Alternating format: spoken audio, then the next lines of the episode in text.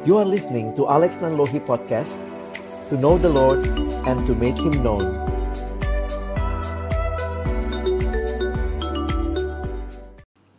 Halo teman-teman, ketemu lagi di MBD Mesti banget dengerin Yeay Teman-teman kali ini kita kembali masih dalam edisi online Jadi mohon maaf aja nih ya kalau ada suara-suara lain waktu uh, abang kakaknya akan ngomong ada back soundnya Tapi hari ini bersyukur banget bahwa kita kembali bisa menyapa teman-teman dan berbagi tentunya ya. Dan hari ini yang sudah ada ada Bang Ernest. Halo. Halo semuanya. Ada Bang Ray. Halo Bang Ray. Halo semua. Dan juga ada Kak Keke. Halo Kak Keke. Halo semua. Halo Bang Dan, Alex. iya, dan ada Kak Evin. Halo Kak Evin. Halo. Kak Evin pasti mikirnya dilupain lagi nih. iya, eh, teman-teman di tengah-tengah situasi yang kita sedang hadapi ini tetap kerinduan untuk berbagi bagi teman-teman calon pemimpin kelompok kecil atau juga yang sudah memimpin kelompok kecil ya. Dan kita mau berbagi sama-sama dan hari ini topik kita adalah tentang penggembalaan. Nah, eh, menarik nih ya karena setiap kali dibicarakan "Oh, jadi pemimpin kelompok kecil itu jadi gembala. Bahkan juga kalau kita melihat bahwa ini panggilan yang menarik. Alkitab berkali-kali juga memberikan banyak eh, contoh tentang apa sih artinya menjadi gembala bagi umat Allah, bagi kawanan domba milik Allah. Nah, kita sama-sama mau dengar dulu hari ini. Dan ini jarang-jarang nih ya Saya ditemani empat pembicara. Wah, langsung empat pembicara yang mau berbagi Baik dari firman Tuhan maupun dari pengalaman Yuk teman-teman kita dengerin dulu. Mungkin eh, Bang Ray bisa mulai untuk eh, share Apa sih yang Bang Ray hayati Atau firman Tuhan. Apa yang berkesan setiap kali Bang Ray eh, Menggumulkan atau memikirkan Mendalami tentang penggembalaan? Silakan Bang Ray Iya. Kalau eh, buatku, eh, aku pertama kali dengar kata penggembalaan itu di kampus. Karena itu kata yang jarang dipakai. Eh, kenapa sih harus pakai gembala gitu? Mm-mm, mm-mm. Eh, emang nggak ada profesi lain yang menggambarkan eh, memimpin kelompok kecil tuh pekerjaan misalnya apa petani atau atau nelayan kayak gitu kenapa Iya, uh, uh. sebutnya gembala gembala tapi waktu itu dan melalui pembinaan semakin banyak eh, melihat ternyata memang eh, gembala sendiri adalah kata yang eh, Tuhan pilih dan Tuhan pakai Mm-mm. untuk menggambarkan ketika dirinya sendiri memimpin umat Israel kayak gitu. Jadi Oh, iya, gambaran iya. yang jelas atau gambaran yang Tuhan pakai bahkan dari perjanjian lama adalah gembala kayak gitu. Eh, ada satu perikop yang yang selalu aku ingat kalau belajar tentang gembala, Mhm. salah satunya nanti teman-teman bisa PA-kan sendiri itu di Heskiel 34. Di Heskiel pasal 34 Iya. adalah gambaran tentang Tuhan gembala Israel yang baik melawan gembala-gembala yang jahat. Jadi eh, itu merupakan satu perikop yang sangat eh, di satu sisi eh, menegur, tapi satu sisi juga menguatkan. Hmm, Ceritanya orang Israel dipimpin oleh orang-orang yang tidak bertanggung jawab dan Tuhan gambarkan sebagai eh, mereka yang memimpin dengan tidak bertanggung jawab sebagai gembala-gembala yang jahat gitu, gembala-gembala Hmm. yang mencelakakan domba-dombanya. Nah, apa yang gembala baik lakukan atau dalam, dalam hal ini apa yang Tuhan lakukan? Yang Tuhan lakukan sebagai gembala yang baik adalah membawa domba-domba itu ke rumput dan mengajak domba-domba itu berbaring dan rumput yang subur menjadi makanan di atas gunung-gunung Israel. Jadi Hmm, hmm, eh, salah satu yang paling jelas gembala itu memberi makan. Bukan cuma itu, eh, salah satu deskripsi gembala yang baik, eh, gembala yang baik akan mencari yang hilang. Ini aku bacakan ayatnya, Yeskiel 34 ayat 16. Yang hilang akan kucari, yang tersesat akan kubawa pulang, hmm, yang luka akan kubalut, yang sakit akan kukuatkan, yang gemuk dan yang kuat akan kulindungi. Aku akan menggembalakan mereka sebagaimana seharusnya. Jadi dari gambaran-gambaran ini uh, kita melihat gitu. Aku pribadi belajar, iya ya. Jadi PKK tuh bukan cuma sekedar ya udah yang penting sampaikan bahan, yang penting ajak mereka datang PJ, PD. Tapi gambaran-gambaran memberi makan, melindungi yang Hmm, kuat, mm-mm. atau juga me- menyembuhkan yang luka, membalut yang sakit, membawa pulang yang tersesat, itu semua bagian dari deskripsi seorang gembala. Jadi Iya. mm-mm. prinsip-prinsip ini memberikan eh, bagiku eh, penjelasan atau eh, scope apa sih artinya kita menjadi gembala dan paling sederhana ya gembala hadir di tengah-tengah domba-dombanya melindungi, memberi makan dan menjaga. Itu kalau dari penghayatan. Oke, Bang Rey, terima kasih. Kalau mungkin dari Kak Evin nih, yang juga seorang pemimpin kelompok kecil, kalau dengar harus jadi gembala nih buat orang yang dipimpin, apa yang muncul atau di benak Kak Evin, atau mungkin ada firman Tuhan yang juga menguatkan? Mungkin Kak Evin bisa sharing ya? Oke, terkait gembala sendiri, mungkin ada satu perikop yang cukup berkesan dalam pergumulanku uh, mengembalakan AKK ataupun ketika menjawab panggilan sebagai seorang staff. Itu memang dari 1 Petrus 5 yang gembalakanlah kawanan domba Allah. Bagaimana akhirnya di situ kan uh, Petrus sendiri menuliskan bagaimana sih menjadi seorang gembala. Petrus yang kalau diingat-ingat ya sempat kita ingat lah bagaimana Petrus sempat jatuh dan gagal mungkin di mata manusia untuk Iya, Tuhan. betul betul. Tapi Tuhan tetap percayakan panggilan untuk gembalakanlah domba-dombaku. Dan di situ Petrus menulis bagaimana kita sebagai gembala mengerjakan ini begitu. Kalau di Hmm. ayat 2, 1 Petrus 5 ayat 2, baca aja di ayat 1 lah ya. Bagaimana akhirnya dia menasihatkan mereka yang akan mendapat bagian dalam kemuliaan yang akan nyatakan kelak supaya menggembalakan kawanan domba Allah bukan dengan paksa tapi dengan sukarela sesuai dengan kehendak Allah dan juga jangan mencari keuntungan tapi dengan pengabdian diri. Jadi Hmm. memang panggilan sebagai seorang gembala itu benar-benar satu panggilan milik Kristus yang memang perlu sangkal diri, ikut salib gitu dan ikut Tuhan sepenuhnya. Dan salah satu poin penting dari gembala adalah bagaimana kita punya hati dan juga memang benar-benar mengasihi dan memperhatikan domba-domba yang dipercayakan kepada kita begitu. Nah tapi ketika dipercayakan hati-hati juga jadi kita merasa kita yang paling tahu atau kita paling benar atau kita berkuasa penuh sama dia. Hmm, Nah karena betul. itu Petrus juga ingetin gitu janganlah kamu berbuat seolah-olah kamu mau memerintah atas mereka yang dipercayakan kepadamu tetapi hendaklah kamu menjadi teladan bagi kawanan domba itu. Nah kata teladan mungkin yang bisa aku highlight bagaimana ternyata perjalanan pemuridan sebagai seorang gembala bukan cuma tadi kalau Ray bilang ngajar, eh, ngasih bahan, Iya, ngajar PJ. betul, Mat. Kasih Tapi makan. bagaimana juga kita menghidupi firman dan kita menjadi Hmm, murid. hmm. Jadi ketika kita memuridkan pun, kakak kita juga tahu, oh seperti apa sih memang murid. Nah salah satu teladannya adalah dari PKK-nya, begitu bang. Oh oke, jadi menarik sekali ya Kak Evin menekankan pentingnya teladan juga ya. Karena ya waktu kita jadi pemimpin kelompok kecil pun kita belum berhenti jadi murid tentunya ya.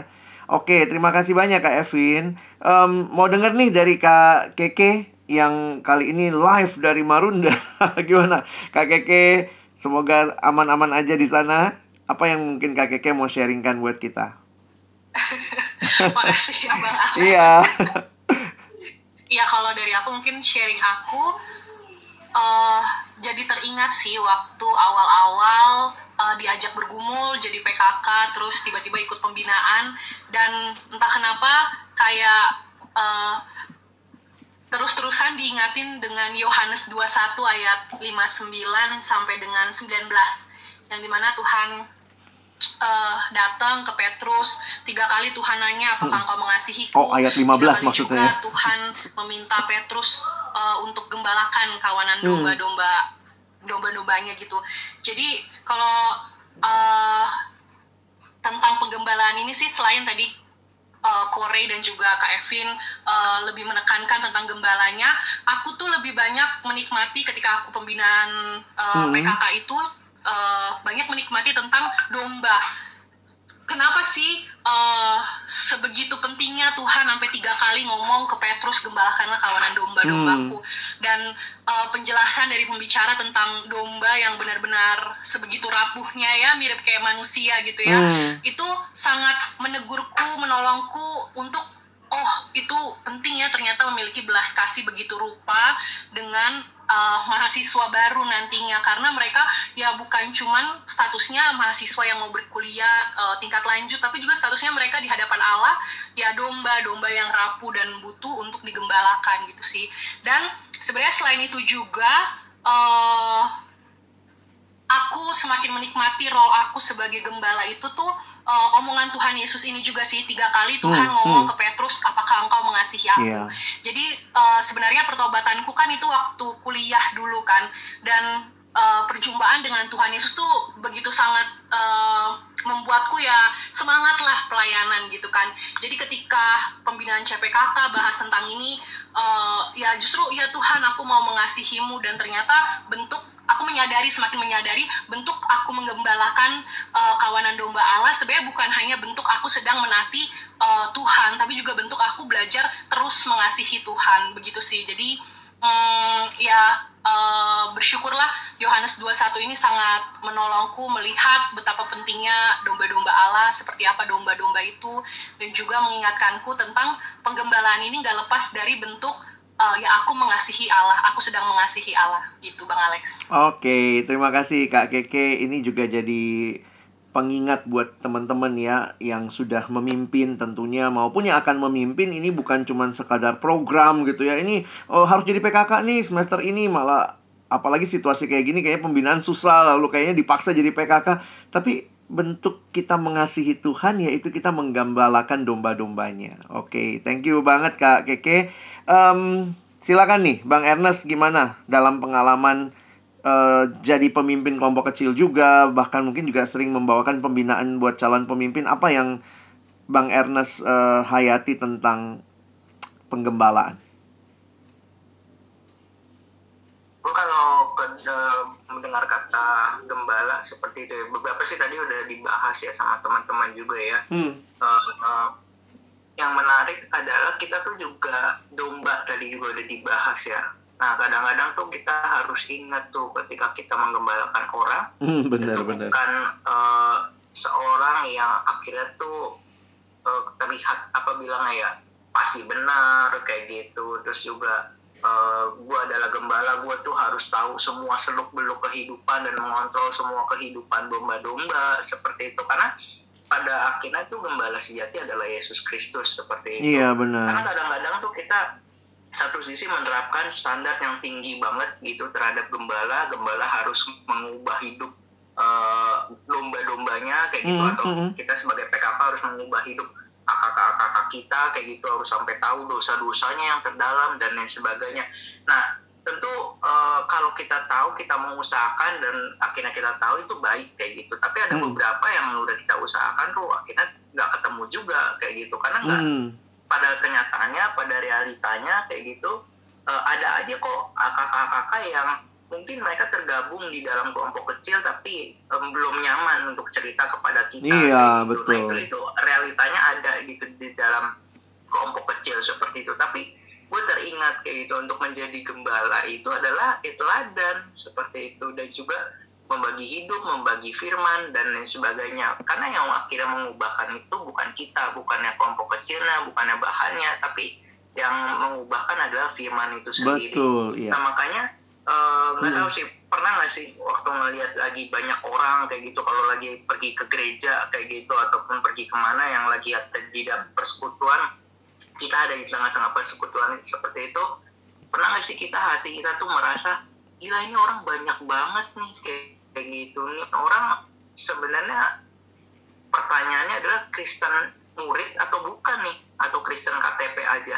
Hmm. nah itu salah satu hal yang sebenarnya kita perlu tanyakan sih di dalam kehidupan kayak gitu. Ketika melihat orang banyak kalau Yesus tuh waktu ketika melihat orang banyak mereka eh, Yesus bisa lihat bahwa mereka tuh butuh gembala bahwa mereka tuh haus akan firman iya, kalau mereka betul. tuh hatinya kosong dan lain sebagainya nah apakah kita ketika melihat orang banyak tersebut kayak gitu benar-benar memiliki hati yang sebenarnya gila nih orang nih sebanyak ini orang Kristen tapi apakah mereka benar-benar hmm. bisa merasakan penggembalaan agung dari Yesus Kristus itu sendiri yang kira mereka rasakan lewat dari kita juga seperti itu nah kalau kita nggak memiliki hati yang tergerak oleh belas kasihan kalau kita nggak memiliki hati yang rindu untuk menggembalakan wah ada susah juga sih. Akhirnya seperti yang tadi Evin bilang mau nggak mau jadi terpaksa tuh. Wah gue harus jadi PKK nih. Gue udah tingkat biasanya biasanya tingkat berapa sih? Tingkat dua ya? Udah harus jadi PKK ya? Iya, dua apa tiga ya. oh, seperti oh. itu. Nah itu bukan sekedar program tapi butuh juga hati sih. Kayak gitu yang tadi Bang Alex sudah pernah bilang juga. Oke, Bang Ernest, jadi menarik ya untuk melihat bahwa eh, kadang-kadang kan orang ketakutan nih disuruh jadi PKK ya untuk calon PKK. Kamu yang jadi PKK. Tapi tadi Bang Ernest menegaskan tentang ya kita kita sadar kita pun juga sedang sedang terus jadi murid dibentuk oleh Tuhan. Kita bukan PKK bener semua lalu nggak bertumbuh lagi. Jadi saya pikir penekanan itu yang harus kita ingat teman-teman ya. Nah, mungkin yang lebih jauh lagi teman-teman gimana sih pola yang teman-teman lihat untuk kampus ataupun mungkin untuk pelayanan siswa ya berarti untuk sekolah ya. Kalau teman-teman melihat em, pemimpin-pemimpin kelompok kecil secara khusus yang sedang disiapkan, kualitas gembala apa yang menurut teman-teman sangat penting sekarang ditegaskan lagi sebagai seorang gembala? Tadi kan kita udah bicara tentang eh, firman Tuhannya begitu ya. Nah mungkin ada nggak hal-hal yang sangat mendasar yang teman-teman lihat perlu dimiliki oleh gembala? Mungkin bisa masuk sampai kepada skillnya apa ya? Kalau kita bicara praktisnya, apa sih yang harus dikembangkan oleh teman-teman CPKK untuk menjadi gembala yang baik? Nah, mungkin Bang Bang Ray kali ya yang bisa coba share dari pengalaman nyiapin orang jadi pemimpin kelompok, apa yang bisa dilakukan Bang Ray? Oke, Eh, biasa aku akan eh, diskusi dari Matius 9 ayat 35 sampai 38. Teman-teman nanti juga mungkin bisa eh, gali dan renungkan, refleksikan dari situ. Sebenarnya bagiku eh, panggilan penggembalaan itu kalau dari perikop tersebut dimulai dengan eh, aku suka ayat di 9 Matius 9 ayat 35 eh, ayat 36 secara khusus ketika dikatakan melihat orang banyak tersebut ketika Yesus sudah berkeliling eh, dan memberitakan Injil menyiapkan kemudian ada kesimpulan melihat orang banyak itu aku selalu bilang eh, kamu mau punya hati yang tergerak oleh belas kasihan kamu pe- Hmm. mau punya hati yang eh, meluap-luap untuk orang lain aku akan bilang eh, ambil waktu melihat kayak gitu bergumul menjadi seorang PKK memang di satu sisi di kamar yang tertutup dengan Tuhan tapi aku juga kadang-kadang ajak coba jalan coba keliling coba lihat gitu orang-orang di sekitarmu ambil waktu melihat tentu bukan cuma sekedar literally melihat dengan mata tapi juga melihat dengan hati kayak gitu seperti yang tadi Ernest bilang eh, coba lihat apa yang terjadi apa yang jadi omongan mereka kenapa sih mereka sukanya begini kenapa larinya ke situ melihat itu Hmm. menjadi modal Hmm. eh, menurutku modal besar untuk teman-teman me- membangun eh, hati yang mau eh, menggembalakan. Karena itu dinamika yang juga Yesus alami sebagai seorang gembala agung. Melihat orang banyak itu tergeraklah hati oleh belas kasihan. Dan uniknya kalau teman-teman nanti gali dari perikop tersebut ketika Yesus berkata di tengah kondisi memang or- orang-orang butuh dilayani uniknya Yesus di ayat 38 tuh gak berkata karena itu pergilah kamu murid-murid Hmm, hmm. eh, gembalakanlah Yesus berkata di ayat 38 mintalah kepada empunya tuayan dalam bahasa Inggrisnya NIV menerjemahkan pray therefore pray earnestly berdoalah Iya. dengan sungguh-sungguh Hmm. aku pikir dalam masa-masa persiapan eh, doa doa kita teman-teman bisa cek gitu apakah doa kita hanya sekedar aku siap gak ya? Aku sanggup gak ya? Aku mampu gak ya? Teman-teman aku shortcut itu ya enggak nggak mampu. Banyak banget juga pergumulan tantangan kelemahan yang Iya. masih alami. Tapi ketika kita mulai Tuhan ini ada orang-orang yang kasihan banget Tuhan hidupnya berputar di sini aja. Kok eh, larinya ke situ kok main-mainnya di situ. Tuhan ini dia cari kelegaan jadi melihat dan berdoa untuk orang-orang tersebut karena itu perintah Tuhan gitu doakan kepada Iya. Tuhan yang mempunyai tuayan dan uniknya ketika murid-murid diminta berdoa buat tuayan di pasal selanjutnya ayat 10 di situlah Tuhan kemudian panggil dan Hmm. berikan kuasa jadi eh, panggilan dan kuasa yang Tuhan berikan itu jadi satu frekuensi gitu di satu sisi kita berdoa dan Tuhan panggil diri Hmm. kita menjadi jawaban doa yang kita ajukan. Aku pikir itu itu menjadi pergumulan yang indah bukan cuma sekedar cari jawaban iya atau enggak, Iya, benar, tapi benar. kayak align gitu, kayak kayak Heeh, heeh, selaras satu hmm. frekuensi. Kita doakan orang-orang dan Tuhan panggil dan berikan kuasa. Jadi aku suka pakai kalimatnya Don Corleone ya di apa mafia itu make an offer you cannot refuse membuat tawaran yang kamu nggak bisa tolak karena Iya. hatimu karena kamu sudah melihat kamu tergerdas kasihan dan berdoa menunjukkan bahwa kita bukan sumber solusinya tapi dengan penuh anugerah Tuhan melibatkan engkau dan saya menjadi bagian Tuhan menggembalakan jemaatnya sendiri bagiku itu sangat indah dan bagiku itu jaminan bahwa sesungguhnya bukan kita kok yang terutama tapi Tuhan sendiri yang mau berbicara kepada murid-muridnya kepada mahasiswa jadi itu kalau dariku Oke, thank you Bang Ray. Eh, satu sudut pandang yang menarik ya untuk teman-teman. Tadinya saya mikir wah ini akan disuruh skillnya ini itu ya skillnya ya kembangkan melihat gitu ya melihat lalu kemudian tadi Bang Ray bilang berdoa dan eh, terbuka untuk melihat kita menjadi bagian dari jawaban doa itu. Gimana kalau Kak Evin nih? Kak Evin apa yang Kak Evin hayati? Misalnya kalau pertanyaannya sama tadi ya apa sih yang harus disiapin? Atau skill apa yang mesti dibangun untuk menjadi seorang pemimpin kelompok kecil yang memiliki hati seorang gembala dan peran seorang gembala? Gimana Kak Evin? Ya Bang Alex kalau terkait skill begitu ya, kalau mungkin bahas skill, dulu tuh aku sempat ingat dikasih, oh ya PKK itu harus bisa mentoring, coaching dan juga counseling kalau nggak salah ya. Oke betul Gitu ya. ya? Hmm, Iya benar. Nah, Benar. terus waktu denger itu kayaknya tuh berat banget gitu kan terus mikirnya aduh bisa nggak ya gitu kan ya tadi kayak kata Ray wah kita kalau mikir-mikir bisa nggaknya pasti nggak bisa nah aku setuju tapi yang unik adalah ketika memikirkan sebenarnya apa yang bisa aku kerjakan Hmm, akhirnya aku menemukan bahwa setiap PKK punya keunikannya masing-masing setiap Hmm. PKK punya kekuatan dan juga kelemahannya masing-masing. Nah, karena itu yang penting buat PKK adalah mengenali sebenarnya kekuatan pengembalaannya itu di mana. Karena ada Iya. PKK-PKK yang kuat pengembalaannya dalam hal misalnya hadir untuk AKK-nya. Dia punya eh, orang yang tipe-tipe kayak, oke, kalau AKK-nya ada masalah, dia bisa hadir, dia bisa dengerin. Nah, itu kan satu skill atau satu kemampuan yang juga bisa dike- dikembangkan begitu. mm, mm. Misalnya itu. Tapi ada juga PKK yang ternyata oh dia kuat di baca bukunya. Oh berarti dia ada bisa uh, sharing banyak hal, sharing materi, diskusi sama kakaknya. Kemudian juga ada PKK yang kuat dalam bidang lainnya, dalam hal lainnya. Nah buatku teman-teman itu nggak apa gitu. Kalau setiap Hmm. PKK itu punya keunikan dan kekuatannya masing-masing. Sembari juga terus belajar hal-hal lain yang mungkin dia lihat, ah ini kayaknya bagus deh gue mau pelajarin gitu. Tanpa harus merasa terintimidasi atau merasa kayak, duh kok gue nggak sebagus PKK yang lain. Enggak teman-teman. Karena akhirnya aku juga melihat bahwa kita sebagai PKK akhirnya bisa terus mengembangkan diri, saling melengkapi juga. Mungkin juga kalau ada bagian-bagian kita ngerasa nggak mampu. Misalnya satu salah satu hal yang aku sadari adalah misalnya dalam hal konseling, dalam hal misalnya, oh ini AKK kayaknya udah berat banget nih masalahnya dan kita nggak sanggup nolongnya, it's okay. Kalau kita sadar ini permasalahan udah berat dan kita nggak sanggup, Hmm. kita bisa minta tolong orang yang lebih ahli misalnya. Tapi akhirnya sebagai PKK, salah satu yang perlu kita uh, cari tahu adalah aku tuh kuatnya di mana sih?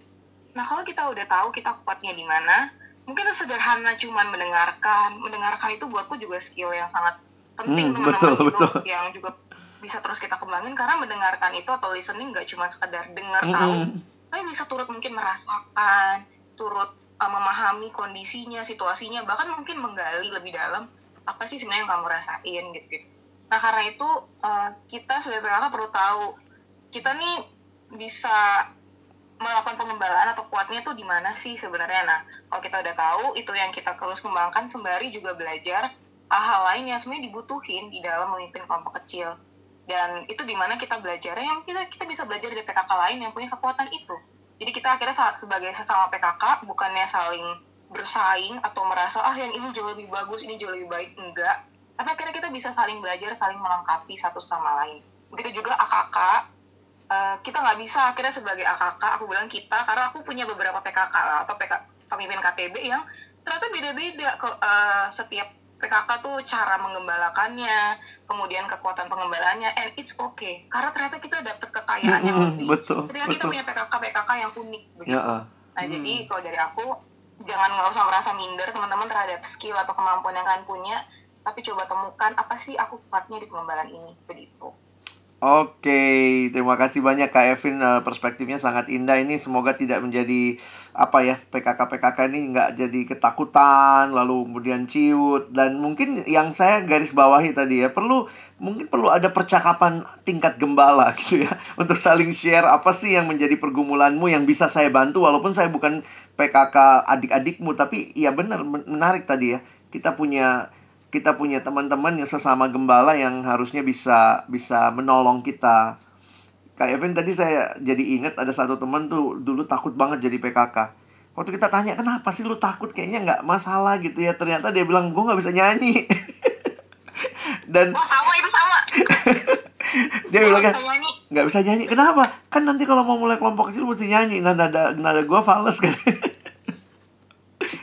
aduh sama banget itu bang Iya, tapi ya benar ya Tuhan kasih bagian lain yang ternyata dia kuat di situ dan aku pikir ya, ya. dia bisa dipakai Tuhan. Oke, okay, thank you ya Kak Evin ya. juga butuh dalam komunitas, Bang. Ah, ya. Kadang-kadang gini loh, percakapan tingkat gembala itu ya tanpa sadar kita kayak sombong-sombongan. E, saya udah gini ke anak saya gitu ya. Jadi kadang tanpa sadar seolah-olah kita mau saingan. Saya setuju sama yang Kak Evin tadi ya. Thank you banget Kak Evin. Oke. Okay. Ya, kita mau dengar Kak Keke nih ya. E, gimana pengalaman Kak Keke juga apa sih skill yang mungkin perlu dibangun? Tentu juga ada perspektif yang mungkin Kak Keke bisa berikan untuk penggembalaan ini. Silakan Kak Keke. Iya, kalau aku tentang skill penggembalaan, mungkin uh, maksudnya dari aku kuliah sampai sekarang aku hmm. melihat Tuhan menolongku bertumbuhlah dalam menggembalakan. Kalau misalnya dulu waktu kuliah uh, kesannya tuh uh, ya gue lah uh, Marvelnya gitu ya. Gue lah Kapten Marvelnya yang uh, uh, harus memimpin nolong mereka PA hmm, follow up hmm. mereka. Pokoknya kan itu ya itu yang kayak didoktrin dari angkatan dari dulu, bahwa uh, ya kesannya PKK perlu posesif dengan AKK-nya dan itulah yang terjadi. Dan kalau misalnya AKK kok dia nggak cerita sih ke gue itu tuh kayak aduh rasanya tuh sedih banget hmm, gitu lah kok hmm. hal ini justru diceritain ke orang lain kok dia nggak nanya bahkan ngajarin PA kok ke si A bukan ke si bukan gua gitu hmm. ya uh, masa-masa kuliah jadi PKK justru masa-masa aku seolah melihat aku kapten Marvelnya tapi sering berjalannya waktu uh, mungkin sebelum ngomong skill uh, aku bergumul gitu ya dengan hmm. Ibrani dan bagaimana kitab Ibrani ngomong bahwa hmm. Tuhan Yesus sebagai gembala yang agung iya, dan benar. Uh, kebenaran itu menolong aku untuk uh, ya terus berdoa menggumulkan memiliki cara pandang baru tentang penggembalaan ini sendiri jadi aku terus memohon kepada Tuhan, hati pikiranku uh, terus memiliki cara pandang yang tepat bahwa mm. gembala agungnya, the real Captain Marvelnya itu bukan aku, tapi ya Tuhan Yesus sendiri gitu. Mm. Dan itu sangat menolongku di dalam masa-masa ketika uh, Tuhan kasih kesempatan kembali uh, megang kelompok kecil gitu ya. Karena kalau boleh uh, sharing kalau boleh jujur dalam kacamata manusia aku melihat ketika aku di kampus dulu sebagai PKK hmm. kelompok kecilku adalah kelompok kecil yang gagal gitu kita nggak ya ibaratnya kalau to do listnya checklist to do listnya kita nggak selesai hmm. sampai uh, bahannya habis kita juga kebanyakan PA tapi uh, fellowshipnya kering gitu gitulah bener-bener kayak uh, kita kayak kumpulan orang Farisi ahli Taurat yang belajar firman Tuhan doang gitu kan dan uh, mm-hmm. tapi seiringnya berjalannya waktu yaitu dengan cara pandang yang baru memegang kebenaran bahwa gembala agungnya the real Captain Marvelnya itu Tuhan Yesus itu menolong aku iya. lebih santuy asik lebih santuy, santuy di dalam menggembalakan akak-akak yang Tuhan uh, percayakan gitu ya uh, dalam hal ini aku melihat bahwa uh, do, uh, mereka mahasiswa domba-domba ini yang mampu mengenyangkan mereka secara utuh Iya. ya Tuhan Yesus tapi Hmm, bagianku amin. sebagai gembala yang dipercayakan mungkin bagianku cuma mengiring mereka sampai padang rumput bagianku mungkin mengiring mereka sampai tepi sungai tapi yang membawa mereka ke sungai ke air yang tenang memberikan damai yaitu Tuhan Yesus jadi itu sih pertama sebelum ke skill cara pandangnya adalah Hmm. gembala agungnya Tuhan Yesus Kristus dan bagian kita kalau aku boleh pakai yang skill tadi Bang Alex bilang Iya. bagian kita sebagai gembala yang memfasilitasi atau secara sederhana kita menjadi fasilitatornya kita menyediakan Hmm, dan tadi mm-mm. Kevin bilang salah satu skill yang penting ya dengan mendengar apa sih yang perlu kita sediakan ya cara taunya dengan kita mendengar mereka kalau ternyata Hmm. eh, mereka ternyata bergumul berat tentang keluarga berarti kita eh, seba- menolong mereka menyediakan apa sih kata firman Tuhan tentang Iya. eh, sebagai anak di tengah keluarga kalau ternyata yang mereka butuhkan adalah skill bersosialisasi mereka sharing eh, sulitnya untuk gabung dengan teman-teman di kelas Hmm. berarti kita sebagai gembala memfasilitasi mereka menolong mereka melihat sebenarnya anak Tuhan itu di tengah eh, dunia ini di tengah kelas di tengah kelas mereka tuh apa sih perannya harus seperti apa Iya. gitu sih eh, aku melihatnya gitu ya jadi itu juga eh, selain mendengar skillnya setelah mendengar ya penting kita juga memiliki skill menjadi fasilitator yaitu menyediakan apa yang mereka perlukan dan sisanya kita serahkan ke Tuhan karena dia gembala agung dan ini juga yang aku nikmati akhir-akhir ini ketika eh, mahasiswa banyak cerita kan pasti kan mereka cerita kita Uh-uh. kesannya tuh kita adalah Segala-galanya. pegang jawaban gitu Iya, ya iya, iya. apa-apa nanyanya ini Uh-uh. salah nggak kak bener nggak kak aku Uh-uh, harus bener. apa jadi kesannya ya mereka juga melihat uh, kita uh, PKK tuh sebagai kap- Kapten Marvel gitu ya. Tapi aku terus belajar nolong mereka juga memfasilitasi mereka. Kalau mereka kebingungan nanya salah atau benar aku ajak mereka menyediakan ruang mereka untuk ayo apa kata firman Tuhan? Iya, kemudian iya. juga uh, menolong mereka untuk juga bukan nanyanya ke aku tapi ayo kita sama-sama bergumul sama Tuhan. Gitu sih. Jadi uh, ya cara pandangnya melihat gembala agungnya adalah Yesus Kristus jadi kita Hmm. sebagai uh, gembala di kampus peran kita ya uh, menjadi fasilitator menjadi fasilitator penyedia untuk mereka dan mengarahkan mereka kepada gembala agung gitu sih Bang Alex Oke, thank you banget Kak Keke. Saya jadi ngeliat juga iya ya proses ya dulu mungkin ngerasa diri segala-galanya, makin lama melayani menjadi PKK pun makin sadar gitu ya bahwa iya ya kita harus membawa adik-adik kita kepada Tuhan. Jadi ingat ini apa Masmu eh Mazmur Matius 28 ayat 19 20 waktu Yesus berkata ke- kepada murid-murid karena itu pergilah jadikanlah semua bangsa muridku. Jadi mungkin kita sebagai gembala-gembala, pemimpin kelompok kecil, calon pemimpin sadar bahwa jadikan semua bangsa muridku, murid Kristus, bukan murid kita gitu ya, bukan kitanya yang utama, tapi harusnya Kristusnya yang utama.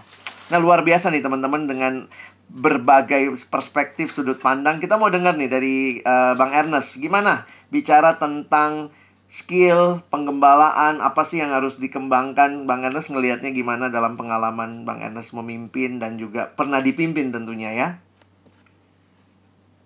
Aduh gimana ya? Semuanya udah di itu kalau ngomong yang terakhir begitu ya. Tapi mungkin ada yang mau ditambahin atau di Bang Ernest lihat? Kalau gue sih gue setuju semua yang dibilang kayak gitu, tapi ada satu hal yang mungkin perlu kita waspada kali ya waktu jadi gembala. Sejujurnya waktu tadi yang Evin bilang tuh eh, jangan dengan paksa dan lain sebagainya di menjadi gembala itu tuh kalau tidak hati-hati tuh ya Hmm. kita tuh mengambil keuntungan dari domba-domba. Mungkin kita nggak oh iya iya iya. eh, dapat uang kayak gitu mungkin kita nggak dapat eh, hal-hal lain kayak gitu. Tapi mungkin kita bisa satu sisi tuh senang tuh ada orang yang mengador kita ada orang yang akhirnya bilang kalau tadi si keke pakai bahasa Captain Marvelnya kayak gitu. Ada orang yang akhirnya Memuja-muja. ada orang yang kayaknya percaya banget sama kita. Heeh. Nah kalau kita nggak hati-hati tuh kita menikmati hal itu dan akhirnya tuh eh, kita mengambil keuntungan dari eh, domba-domba itu. Mungkin bentuknya tuh bukan dalam hal fisikal atau materi kayak gitu. Tapi mungkin bentuknya dalam hal-hal yang seperti itu tuh yang kayak gitu-gitu wah enak ya ada orang tuh yang akhirnya manggil-manggil kita kakak kakak kakak kayak gitu. Abang abang abang. Nah itu satu sisi tuh uh, itu enak tuh. Karena ada orang tuh yang percaya sama kita yang mau deket sama kita dengerin apa kata kita kayak gitu. Kalau kita nggak hati-hati itu bisa uh, membuat kita terjebak di dalam hal uh, seperti itu. Nah tapi salah satu hal yang kalau gue kepikir tuh untuk menjadi gembala adalah salah satu hal yang penting adalah kita mau modalnya kita tuh mau berjalan bareng modelnya kita Yeah. modalnya kita tuh mau, mau secara sukarela tuh mengeluarkan waktu dan lain sebagainya karena kalau kita selalu berpikir gembala itu adalah uh, pemimpin yang harusnya the best dan lain sebaik se, seba- dan lain sebagainya seperti itu Hmm. maka kita akan melihat tuh pelayanan eh, sebagai gembala itu capek banget karena kita harus selalu berjalan di depan kayak gitu. Kenapa nggak Hmm. kita berjalan bersama di samping dengan eh, akak-akak kita seperti itu dan menjadikan mereka tuh sahabatnya kita dan mereka adalah eh, dan kita adalah sahabatnya mereka seperti itu. Nah itu menurut gue jauh lebih ringan sih ketimbang eh, menjadi eh, apa tuh selalu yang di depan itu udah kayak Iya. merek tertentu ya slogannya. nah tapi eh, ya lebih baik berjalan bersama. Nah tapi bukan berarti tuh kita nggak melayani mereka kayak gitu eh, menjadi pelayan yang memimpin seperti itu. Nah itu sih. Jadi gue berpikir kayak gitu. Ada baiknya tuh kita lebih eh, menjadi sahabat, memposisikan diri menjadi sahabat, tapi bukan berarti kita Iya. nggak melayani mereka kayak gitu. Kalau mereka butuh sesuatu ya kita kita eh, tolong mereka kayak gitu. Dan memang sih setiap orang punya kelebihan dan kekurangan masing-masing. Bukan berarti itu kita sumber utamanya karena tentulah kalau kita sumber utamanya mereka jadi sama seperti kita cacatnya mereka ya cacatnya kita juga seperti itu tapi tetapi kita bisa mempertemukan mereka dengan orang-orang yang mungkin punya kekuatan yang berbeda dengan kita dan orang-orang itu yang apa ya bilangnya mengisi kekosongan yang nggak kita punya Iya. nah Hmm. itu sih kayak gitu nah itu yang yang gue selama ini kepikir jadi gembala satu sisi kita nggak nggak nggak harus ke ekstrim yang wah jadi gembala susah banget kayak gitu Hmm. Ya, tapi dengar kayak gini wah enak juga ya ternyata iya ya memang Gampang. tuh nggak nggak gampang ya ya udah gue santai-santai aja kalau gitu jadi gembala nggak seperti itu juga kayak gitu tapi benar-benar kita serius tapi kita mesti eh, tahu juga manusia ada batasnya seperti itu Oke, makasih nih Bang Ernest. Jadi menarik nih semua perspektif. Jadi seperti tadi Bang Ernest ngomong ya, podcast kita nggak membuat teman-teman ah susah banget jadi PKK atau gampang banget jadi PKK, tapi belajar untuk melihat eh, ini panggilan Tuhan dan bagaimana berjalan bersama dengan domba-domba yang mi- milik Tuhan tuh indah begitu ya. Oke, jadi teman-teman inilah kalau ngumpulin empat pembicara langsung jadi luar biasa begitu ya. Eh eh, saya ingin mengajak teman-teman juga mungkin waktu kita dengan terbatas ini secara khusus ada hal yang teman-teman mau sampaikan sebagai closing statement untuk mereka yang baik akan memimpin kelompok kecil atau mungkin yang sudah memimpin. Nah, kali ini saya mulai dari daripada nanti Bang Ernest ngerasa gua nggak dapat apa-apa nih. Kita lagi udah terakhir ya. Sekarang Bang Ernest dulu deh, kita balik urutannya ya. Apa yang menjadi closing statement, eh, encouragement buat teman-teman yang akan memimpin? Mungkin ada hal yang mau disampaikan? Silakan Bang Ernest. ya ayah hal yang mau disampaikan adalah jangan takut untuk menjadi PKK gembala karena itu sebenarnya beba kalau Yesus bilangnya be- mengikut Yesus bebannya ringan ya seperti itu. Ya pokoknya Iya. jangan takut kayak gitu untuk menjadi gembala tapi bukan berarti juga eh, kita nggak serius di, di dalam eh, melayani domba-domba karena itu adalah domba yang dipercayakan Allah kepada kita. Itu adalah orang-orang yang Tuhan tuh mau kita eh, menolong mereka seperti itu. Jangan takut tapi juga jangan meremehkan seperti itu Thank you Bang. Ki- em, Kak Keke sekarang, gimana? Kak Keke, apa yang mau disampaikan sebagai closing statement? Aduh, aku lagi nyari-nyari di Google bang quotes-quotes indah. Coach Indah. Mungkin coachnya dari pengalaman, apa yang yang bisa dibagiin? Bingung ya ini murni dari aku ya kata-katanya bukan dari Google. ya kalau aku sih eh, semangat untuk bergumul dan jangan lupa terus melihat bahwa eh, kita adalah murid dan Tuhan adalah gembala agungnya. Semangat juga untuk memfasilitasi uh, adik-adik nantinya. Oke, itu aja bang. Thank you Kak Keke. Jadi itu uh, bukan Google ya, tapi Keke Girl. Thank you. Oke, okay, Kak Evin gimana nih Kak Evin? Apa yang mau Kak Evin sampaikan buat teman-teman? Aku mungkin closing statementku ngambil dari yang Petrus bilang kali ya Bang. Mm-hmm. 1 Petrus 5 ayat 3. Oke. Okay. Janganlah kita berbuat seolah-olah kita mau memerintah atas mereka yang dipercayakan kepada kita, tetapi hendaklah kita menjadi teladan bagi kawanan domba itu. Nah karena itu teman-teman, mari semangat terus mengerjakan pelayanan ini. Mari terus juga bergantung kepada sang pemilik mm-hmm. pelayanan ini yang menggembalakan kita dan juga adik-adik yang kita layani. Thank you Kak Evin. Silakan Bang Ray yang memberikan closing statement yang terakhir nih. Gimana Bang Ray? Oke, kalau aku uh, ambil dari ayat yang selalu berkesan ya, kisah Rasul 20-28, teman-teman nanti hmm. bisa uh, gali. Karena itu jagalah dirimu. Kupikir seorang uh, CPKK, PKK selalu dalam pertumbuhannya sebagai seorang murid jaga diri termasuk menyimpulkan semua yang tadi udah dibicarakan, mengenal diri, tahu siapa dirimu di hadapan Tuhan. Jadi jagalah diri dan jagalah seluruh kawanan, memfasilitasi, melindungi, memperhatikan, memberi makan, memberi firman. Jagalah diri dan jagalah seluruh kawanan. Kenapa? Karena engkaulah, kamulah yang ditetapkan roh kudus menjadi penilik atau pemimpin. Kita menjadi PKK bukan karena komitmen kita, kita menjadi PKK bukan karena desakan kakak atau senior atau kebutuhan ladang saja, tapi sesungguhnya kita menjadi gembala yang Tuhan pakai, itu Tuhan yang tetapkan sendiri. Jadi uh, cuma dua pilihannya kita kita berpikir Tuhan salah menetapkan atau uh, kita yang mungkin merasa diri kita yang sanggup menetapkan diri. Tapi dari firman ini kita menjadi penilik ditetapkan oleh Roh Kudus untuk menggembalakan jemaat Allah yang diperoleh Allah dengan darah anaknya sendiri. Yeah. Mm-hmm. Seberapa berharganya darah Kristus menolong kita mengasihi dan menghayati seberapa berharganya domba-domba.